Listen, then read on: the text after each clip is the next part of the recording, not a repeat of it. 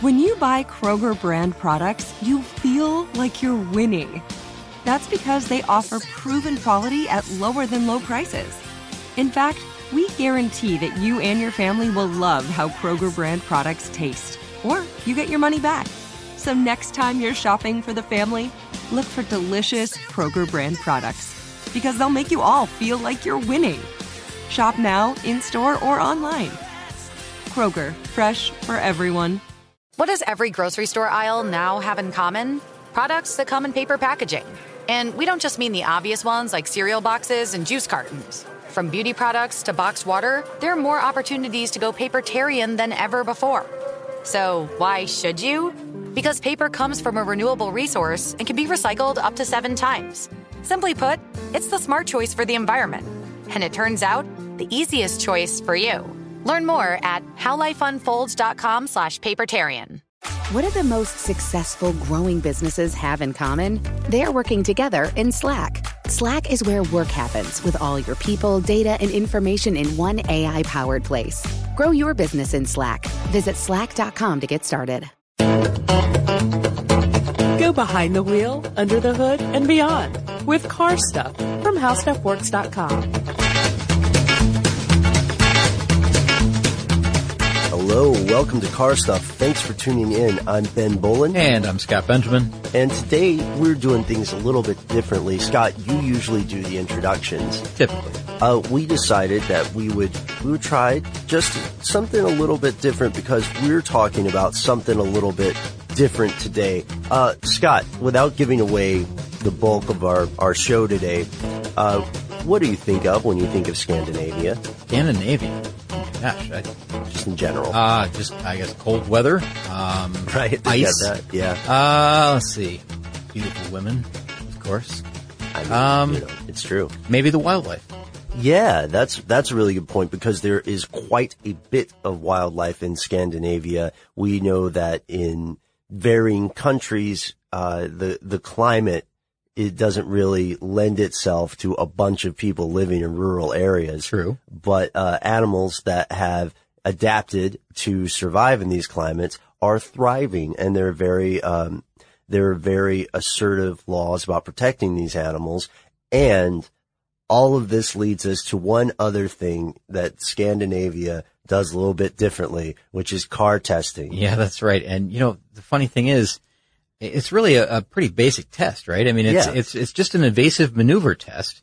Uh, that's the real name of the test that we're talking about Right. today. But in 1997, it was coined the moose test or the elk test by uh, by a certain individual. We'll talk about him as we get to it here, but um, it's basically just a test to determine how well a a type of vehicle can evade a suddenly appearing obstacle, something that uh, that darts out in the road in front of you. Unexpectedly, yeah, that happens at speeds uh, uh, about 70 to 80 kilometers an hour, so 45 to 50. Yeah, Ben, you're right. Up to, you know, about 50 miles per hour is right around the max. We'll talk about speeds later. Mm-hmm. I promise. And for Americans listening, one thing that is comparable to this would be uh, deer collisions, which happen uh, year round in the United States. Yeah. And uh, we, I think I've got a statistic here that I, I can pull up at some point. Well, let me tell you this, Ben. While you're looking for that, I will, I will say that forms of this test have been performed in Sweden since about the 1970s. So more than 40 years they've been doing this.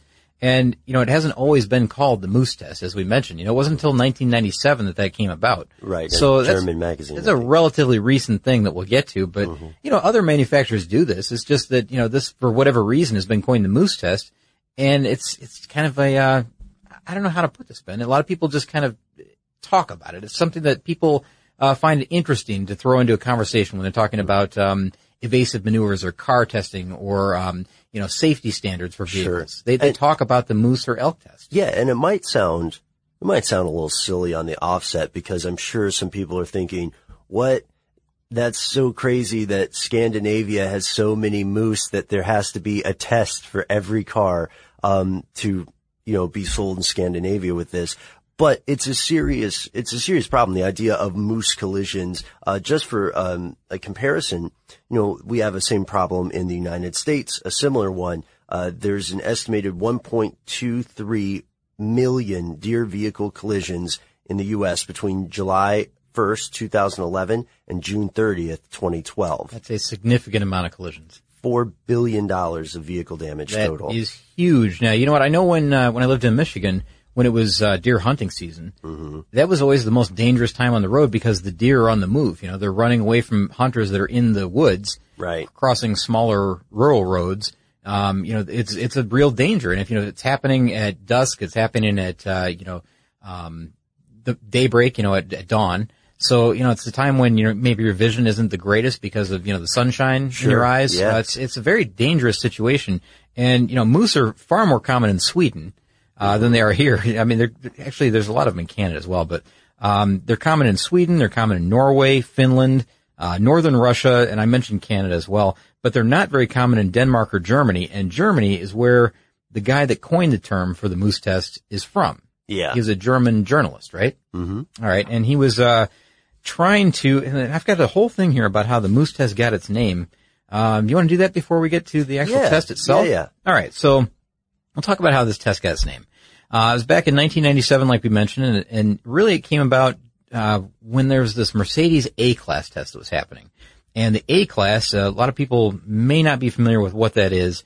Uh, it's a five-door hatchback design. At least it was back in 1997. It was a very small, um, kind of an egg-shaped vehicle. It's the best way to put it, I suppose. It's a tall, kind of short length, um, you know, body shape. It didn't have a very long wheelbase, very small. So in 1997, this journalist, his name was uh, Robert Collin, and I believe he was a German, right? Yes, German. Okay, he was uh, he was um, reporting or, or trying to describe this test that uh, that where he had overturned a brand new Mercedes A A class vehicle um, in what he called the Moose test. Well, uh, well, which was you know then called the evasive maneuver test. Right. Um, it's not, not as fun of a name. But he had to describe this because a Trabant, which was a much older and, and as they said, widely mocked car from the former German Democratic Republic, which It's you know, true. It's East Germany, really. I mean, so this is an, an Iron Curtain car. This this Iron Curtain car effectively managed the course a lot, you know, more effortlessly than the uh, than this brand new Mercedes A class, Right, yeah. and they wanted to know why. So he describes this test, and the only way that he can say it, you know, that, like something that appears, uh, you know, suddenly, he described it as maybe like you're trying to evade a moose that had wandered onto the road. Mm-hmm. And I guess that's a fitting way to describe it, right? Yeah. In the interview with, ooh, here we go. I'm going to try for the German, right? Okay. I apologize, German speakers. Uh, Süddeutsche Zeitung. Not bad. Not great. Well, I don't know German, so I'm Yeah. thinking that's uh, that's better than I could do. But for anyone who wants to look up the interview or try to uh, find that, that is where this name originates, and people love it. People use it way more than evasive maneuvers and it test. and it's stuck. So now it's called the Moose test, and uh, the Moose test, just so we can get down kind of like what the the idea of what the Moose test is. If you want to talk about the the test specs, we can we can do that. yeah. So it happens on a, a dry road surface. It's not a wet surface or anything like that. Uh, the traffic cones are set up in kind of an S shape, but it's not exactly what you might think. Now, we're accustomed to seeing cones set up in a slalom, right? So that it's, you know, one cone, a distance, one more cone, a distance. And you weave between them. Exactly right. You do a very, uh, very smooth S-type uh, turn through these things, right? This is not the case with the moose test. This is a, uh, a much more abrupt test. And think about it this way: the way I have it kind of drawn out here on my paper is that you go through a couple of cones so that you're you're maintaining your lane, and you suddenly have to swerve over into the other lane of traffic, and then maintain that lane for a brief amount of time, Right. and then swerve back into your lane again, and then also maintain that lane for whatever set amount of time, right? And you- stay straight. And of course, you're not supposed to be to flip, to lose control of the vehicle, to uh, weave in the lanes uh, either. That's right. The uh, the cones are meant to simulate the the obstacle, the road, and the road edges in this case. So instead of going like in a smooth flowing S pattern, you're kind of going straight, turning really hard, going straight again, and then turning really hard, then going straight again. And it's Right. very difficult. In fact, you'll find when we talk about speeds, a lot of uh, really world performance cars are not doing all that great in this test. I mean, for Yeah. a variety of reasons, which we'll talk about. It's a surprising thing. Now, uh, of course, not all car companies use moose testing. Uh, Yeah. but a lot of Northern European car companies do, like Saab, of course, or Volvo. Uh, this, it, this is important because large ungulates, not just moose, but just large hoofed mammals are roaming around there, you know? Elk. Reindeer. That's true. I didn't even think about reindeer. Remember in that earlier podcast when we were saying think of the children? Yeah. Think of the reindeer. Oh yeah, well the children would be thinking about reindeer. yeah, don't ruin Christmas That's right. You, can I mention a few more things Yeah, about this yeah, test? yeah. I just wanted to say that you know there's a few more things that we need to talk about, some more um, specifications that have to be met for this to be a successful test. Okay, but don't give away the big the big surprise. Oh, I will not. I will not. Uh, there's something that's coming at the end that'll be a surprise. All right. So uh, the test uh, the test car has to have at least one belted person in each seat available for the vehicle. So. Uh, this can be, you know, four people, five, Five people, people, yeah. Mm-hmm. seven people. Uh, it depends on the type of vehicle, of course. I mean, you know, the Ferrari that I saw tested had two seats, of course. Um, but they also add uh, weights in the trunk to achieve the maximum load limit for that vehicle. So they, they completely max out this vehicle. I see. So you're not just riding light. Exactly right. And how the actual test is carried out. Okay, the driver comes onto the track and he or she quickly swerves into the oncoming lane, you know, to avoid the object that's supposedly, you know, darting out in front of you and then immediately swerves back to avoid oncoming traffic. So that's the idea that, you know, there's, you swerve to avoid the thing, but then suddenly there's someone coming the other way. You have to get back into your lane. Right. And you have to do this without overcorrecting so you can't spin out, right? The test is repeated with an increased speed until the car skids, knocks down cones, or spins around, or as you mentioned, Ben, flips over. And sometimes they do flip over because it's a, it's a harsh test. It sure is. And, you know, the test also counts for more than just avoiding a mammal. This could be avoiding a reversing car or a child running in the street. Mm-hmm. Uh, but it's, it's important because we have to see how the machine reacts in that situation. Yeah, exactly. And you know, you mentioned the other other things, right? Yeah. But the reason that a moose has kind of stuck as as part of like you know what the lore, I guess, you know, why they Yeah. said that this is a good test or why they, they should be calling it the moose test is because that I guess moose, you know, if they're if they do walk out into the to the road. A moose is more likely to just continue walking down the road. They're not going to really understand that that car approaching is dangerous. Right. It's just going to cross the road. It may stop and look at you, but it's mm-hmm. likely going to continue to walk across the road. And your best maneuver would be to kind of scoot behind the moose rather than go in front of the moose because the moose isn't going to stop. Yeah. And I, I guess speed varies here. You know, if it's if it's strolling or if the moose is running or whatever. But uh, even if it's strolling, your best move is to to duck behind the moose and continue on. Now, I don't know how valuable that will be to any of our listeners, but who knows? Maybe. If you use paper, you're a human. But if you choose paper, you're a papertarian. Someone who lives a paper based lifestyle because it has a positive impact on the planet. And also because it's the easiest choice you'll make all day. Seriously. It's as easy as reaching for boxed instead of bottled water. It's as easy as opting for beauty products that come in paper packaging. It's as easy as grabbing eggs in a cardboard container. And that's all in one trip to the grocery store, which, if we're being honest, you were planning to go to anyway. But paper isn't just an easy choice. Papertarians know that it's the smart choice too. Because paper comes from trees, a renewable and sustainably managed resource.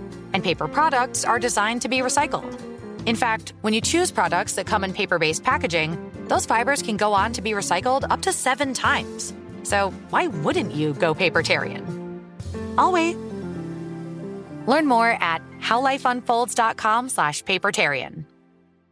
Get emotional with me, Radhi Devlukia, in my new podcast, A Really Good Cry. We're going to talk about and go through all the things that are sometimes difficult to process alone. We're going to go over how to regulate your emotions, diving deep into holistic personal development, and just building your mindset to have a happier, healthier life. We're going to be talking with some of my best friends. I didn't know we were going to go there on this. People that I admire, When we say listen to your body, really tune into what's going on. authors of books that have changed my life. Now you're talking about sympathy, which is different than empathy, right? And basically have conversations that can help us get through this crazy thing we call life. I already believe in myself. I already Yeah. see myself. And so when people give me an opportunity, I'm just like, oh, great, you see me too. We'll laugh together, we'll cry together, and find a way through all of our emotions. Never forget, it's okay to cry as long as you make it a really good one. Listen to A Really Good Cry with Radhi Devlukia on the iHeartRadio app, Apple Podcasts, or wherever you get your podcasts. As the number one audio company, iHeartMedia gives you access to all. Every audience, live conversations, trusted influencers, and the insights and data you need to grow. iHeartMedia is your access company. Go to iHeartResults.com for more. Scott, a little personal anecdote. Sure. Uh, so we've talked briefly, I believe off air that, uh, I used to have a job at an insurance, uh, industry company. Yes. Not quite an insurance agency. And we would get calls from across North America, so U.S. and Canada, of people hitting deers and moose. Um, and these animals, as anybody who has been unfortunate enough to be involved with this incident already knows, these animals can do massive amounts of damage to a car. Yes, they can. I'm not even joking. Like you think a flat tire is bad. There, there goes your windshield, mm-hmm. your hood, your grill, your headlights. Uh, it can do damage to things under the hood. Yeah, it's a big, it's a big animal. Mm-hmm. Definitely. With, with, the size of a moose, I can only, I can only imagine. I, I only got one or two moose calls. You know, we're always from Canada. I nearly, I, I, nearly hit a moose. Or I was in the, I was in the passenger seat when we nearly hit a moose one time. Killarney, Canada. It was about 1990-ish, somewhere around there. Uh-huh. Uh, we were going on a camping trip after, you know, graduation from, from school, from high school. And we were, in, again, Killarney, Canada. We're going to do like a, a canoeing camping type trip, right? You don't see anybody for a full week. Wow. we're way back in the middle of nowhere on a gravel road. A lot of us in the, in the vehicle, you know, a whole group of people. And, uh, it's late night. It's totally black, pitch black out. You know, no moon, Yeah. nothing like that. And we came not over a hill or anything. We're just going straight down the road. So it's not like it's a surprise or anything, but the lights just weren't effective enough, right? Mm-hmm. So we're in this, uh, it was like a Ford minivan. And again, it's like midnight or whatever, maybe 1 a.m. first whatever. mistake. And, uh, we're just flying down this, this gravel road and suddenly the driver just slams on the brakes and we skid, skid straight forward, didn't skid off the road or anything straight forward. And we end up about four feet away from a baby moose. Oh man. a young one. You could tell it was young, but it was huge. I mean, it was looking right in the window of the, the vehicle. You know, it was giant. Yeah. Tall, tall legs. I mean, it's a moose. It didn't have those giant horns or anything yet. It was still pretty young. Uh, but it just kind of stood and stared at us and then wandered on, you know, just kept on going across the road like, you know, what are we doing out there in its environment? And, uh, it was scary because, you know, that could have been it. I mean, it would have come through the windshield for sure. Mhm. No doubt. Uh, so I I give credit to the driver for being alert at, you know, 1 a.m. when Right. a moose is in front of you. What, uh, you know what this leads me to, Scott? This is a great segue into our, uh, information on the performances of various cars Mm-hmm. in the Moose test because, uh, you might be surprised by who, who performs well and who performs poorly. Have you seen the list? I've seen, uh, I've seen a couple Okay. reviews. Well, I've got a big surprise for you, and I will. Uh, I I think I'll just lead with that. You Okay. will be surprised with this. I, now, What's up? so I went to the the Swedish magazine site that you know that reviews these things, right? This. Yeah. Uh, well, um, I'm going to try the pronunciation. I'll give it a shot. How about that? All right. The uh, the the magazine or the publication that does this thing, and it's a it's an online site now. Most people get it online, I think. It's called Teknikens Värld, and that means uh, world of technology. And again, I apologize for the pronunciation, but it means world of technology in English. And it is a uh, it's a leading motor magazine in Sweden, and it features um, you know automotive news, reviews, test drives, things like that of passenger cars, and and publishes all these uh, like new and used car guides as well, right? And they've been doing this for a long, long time. So they've been running this test for a long time. And this is the this is the publication that's that's famous for running the Moose test. Ah, This, this yes. is the one. And uh, these numbers on this list go back to about 1983. And if you look at the full list, which you can online, you can find the full list. Um, they uh, they've they've done hundreds of vehicles at this point, and it goes all the way through 2014. They haven't done the 2015 vehicles yet, uh, but I was surprised to see what comes out on top on this list, Ben, because I printed out the top 25 and then also the bottom 20 or so. Lay it on me. We will not go through the whole list, but the number one is a huge surprise. It is a get get ready for this. I'm, I'm bracing myself. A 1999 Citroen Xantia Activa, which is a V6 What? powered vehicle. A 1999 Citroen is at the very top of the list, and that is with get this the second vehicle on the list. Just to give you how Sure. an idea of how well this vehicle performed, and I'll describe this in just a minute. Mm-hmm. The second vehicle on the list is a a 2008 Porsche 997 GT3 RS. And it, it outperformed that vehicle. And then everything below that for about the first 10 is another Porsche model. How much was, uh, what about the driver? Uh, was this guy in the Citroen just? No. I could tell you this is this is why this vehicle is so fast. It was so fast. Now the speed that it went through this uh, the test uh, before it did its spin out or whatever, you know, it failed. Then uh, the speed was 52.8 miles per hour, and the Porsche was only able to complete it in about 51 miles per hour before it spun out or Wow. or hit a cone or whatever. Yeah. the, I, so I thought, why, why is this Citroen from 1999 so fast, right? And Yeah. why is it still, it's still number one on the list, even after the 2014 cars have been tested. Mm-hmm. So why is it so fast? It had the, it, at the time, you gotta, again, think about 1999 and, and now how, you know, long ago that was. It had a computer controlled active suspension system, uh, which was said, this is amazing. This is a system that was said to offer, um, roll-free F1 style cornering combined with what Citroen called a legendary magic carpet ride hydra, boy, hydroactive suspension. Now the hydroactive suspension thing, I looked into that, and that is a uh, hydropneumatic suspension that was later licensed to the likes of Rolls-Royce, Maserati, Peugeot, Mercedes-Benz, and the military. So this this uh, hydropneumatic suspension from Citroen combined with um, you know this uh, what would it called the uh, the computer controlled active uh, suspension system. All that combined led this vehicle to be almost completely flat through the test. It was like the, it was like this amazing handling sports car, but it was a sedan. That's strange, uh, but this is a perfect segue. If I if I could, Yeah, sure. I've got a little more I want to talk about, but it's, okay, it's well, fine. Well, But- okay, well let's go. Let's keep going with what you wanted to say because I'm just going to pretend that I'll segue into that. Okay, okay. I'm, I'm so everybody listening, I'm segueing from that point earlier. Understood. Okay, I, I got you. I got you. But I just want to get this out there because yeah. my question was why. You know, again, I, I answered that with uh, the components that were involved, right? So then later I was thinking, why is a Porsche 997 GT3 RS Mm-hmm. from 2008 still slower than a 1999 Citroen? I mean, why? Why is that? Why does that happen? It doesn't make any sense. So the answer is maybe because they're not necessarily building cars to pass this specific test. I am so glad you said that. Okay.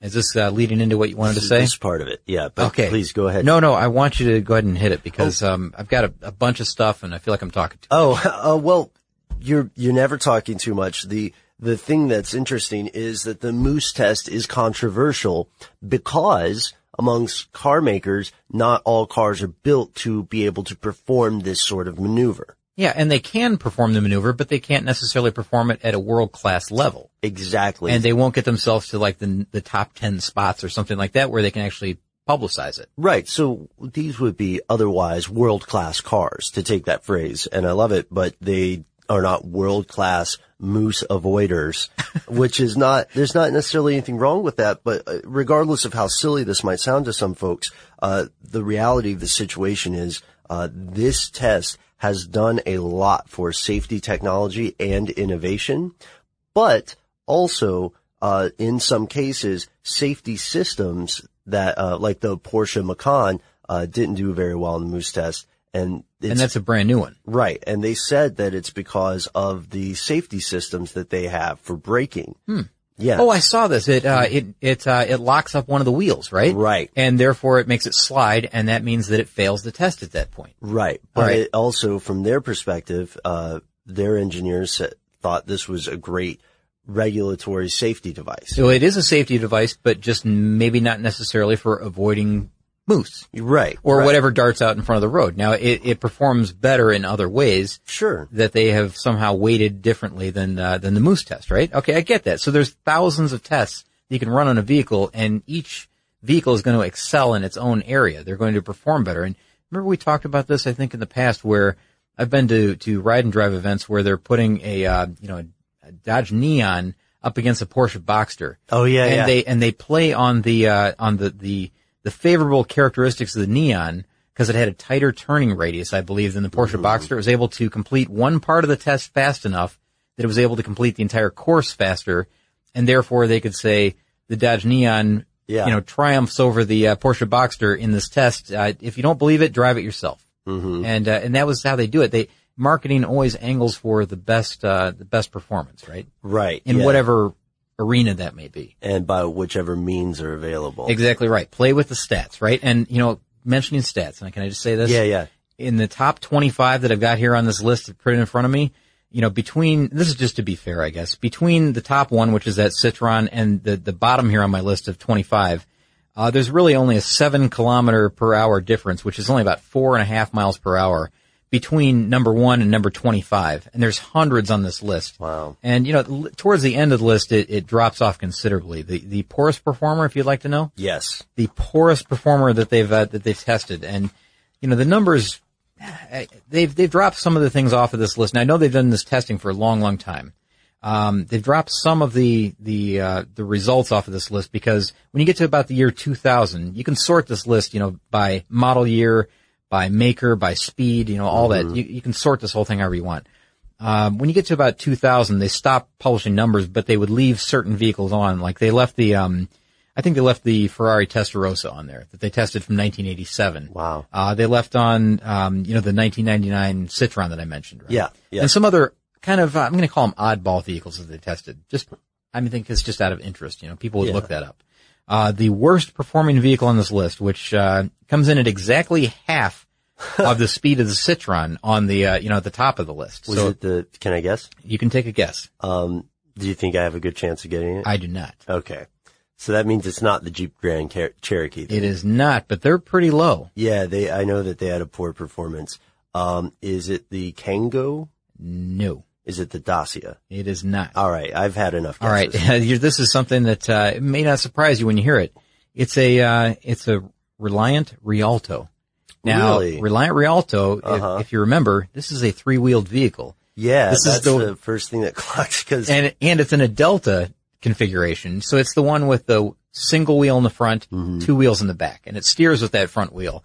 And this is the one that uh, you know Top Gear. I think they did a Reliant Robin maybe or something like that. Right, but where why it, would you it put that- continually rolls over? why would you put that in a moose test? though? Well, clearly it's not going to do that well. Clearly, it's not, and it didn't. It's the worst performing vehicle on the list by a, by a wide margin. Um, it comes in at 42 and a half kilometers per hour, which is a speed of just 26.4 miles per hour for us here in the United States.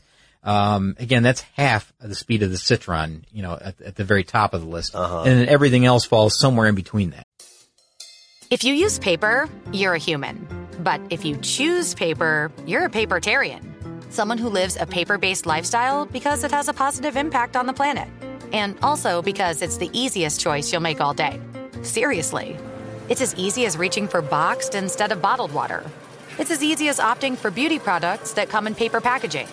It's as easy as grabbing eggs in a cardboard container. And that's all in one trip to the grocery store, which, if we're being honest, you were planning to go to anyway. But paper isn't just an easy choice. Papertarians know that it's the smart choice too. Because paper comes from trees, a renewable and sustainably managed resource.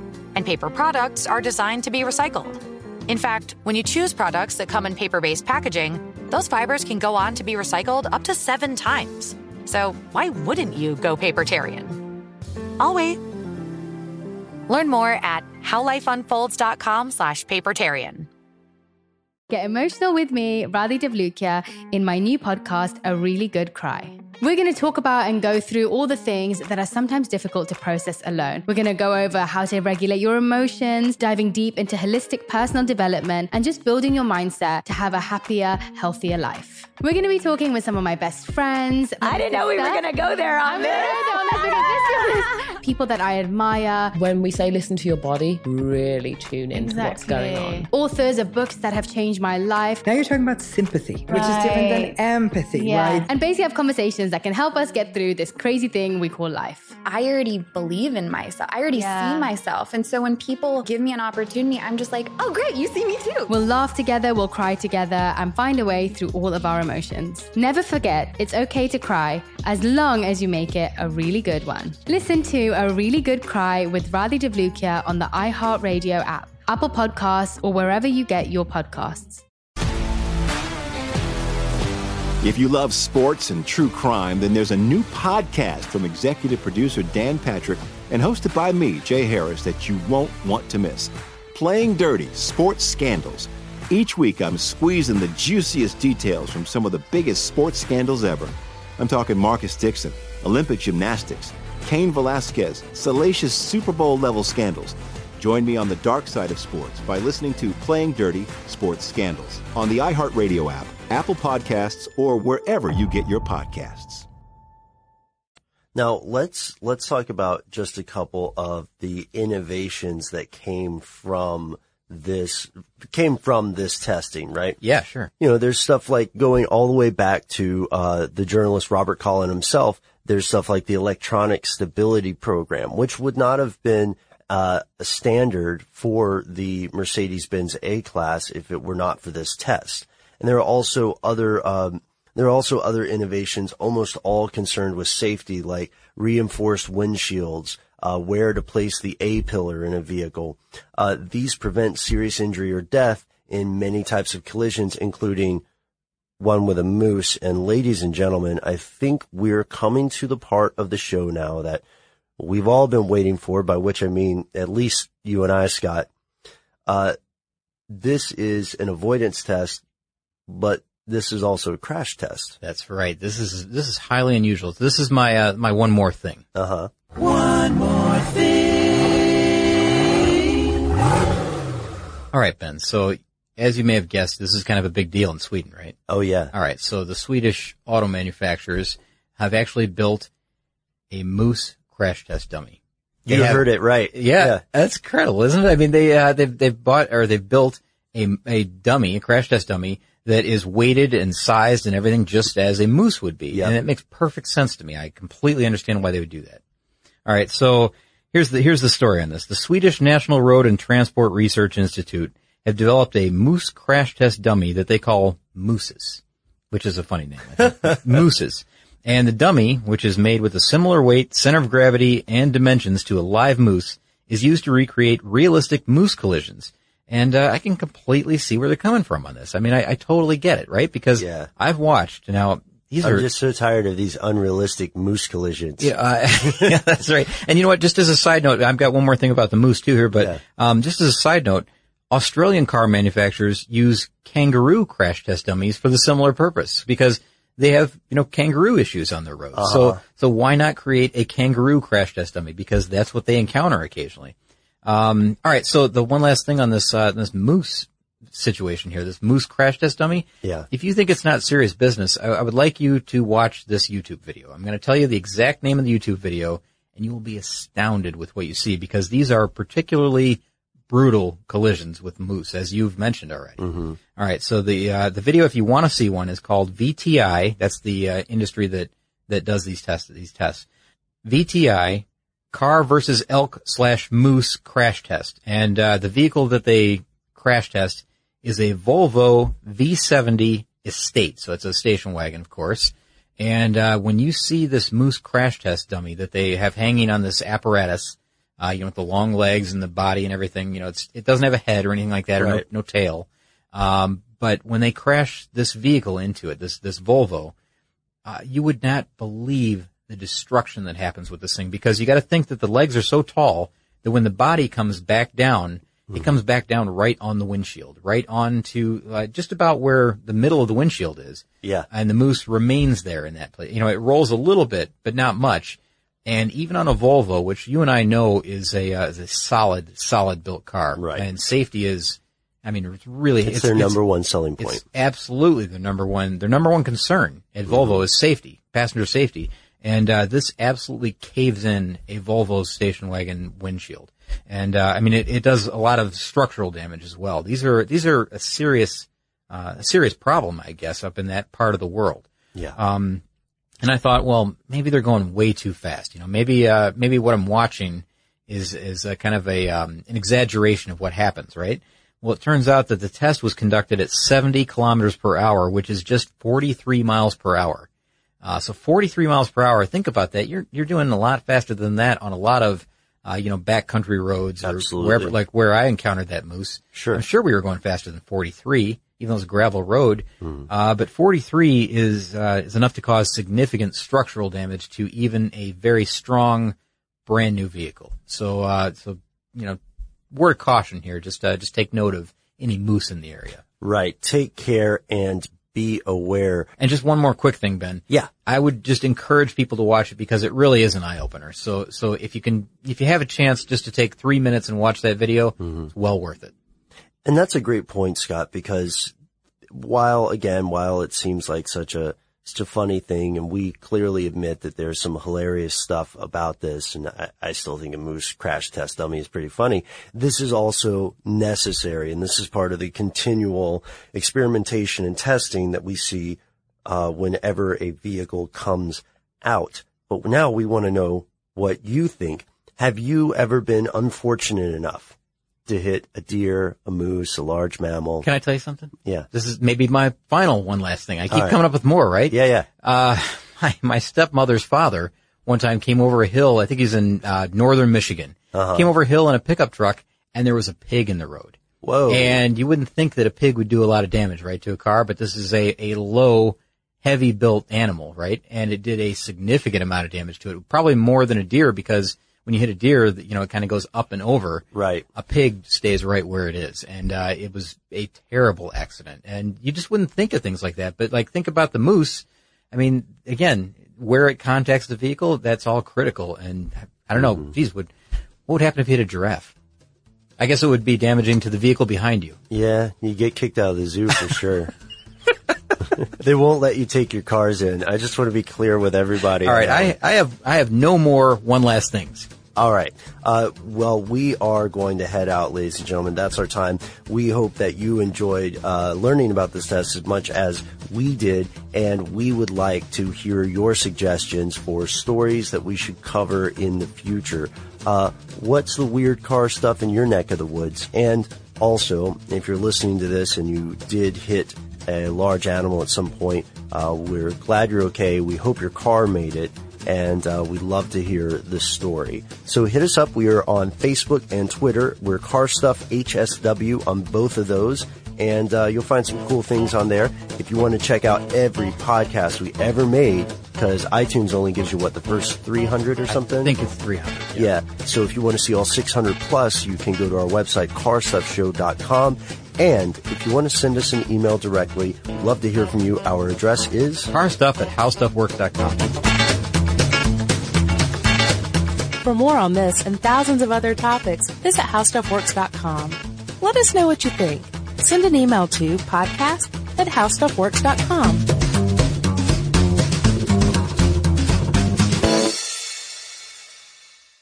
What's up, y'all? Janice Torres here. And I'm Austin Hankwitz. We're the hosts of Mind the Business Small Business Success Stories, a podcast presented by iHeartRadio's Ruby Studios and Intuit QuickBooks. Join us as we speak with small business owners about the tools they use to turn their ideas into success. From finding that initial spark of entrepreneurship to organizing payments and invoices, we've got you covered. So follow and listen to Mind the Business Small Business Success Stories on the iHeartRadio app or wherever you get your podcasts. You've probably heard a lot about electrified vehicles lately. Well, Toyota has electrified options for every lifestyle. We've got hybrids, no plug needed. let's go.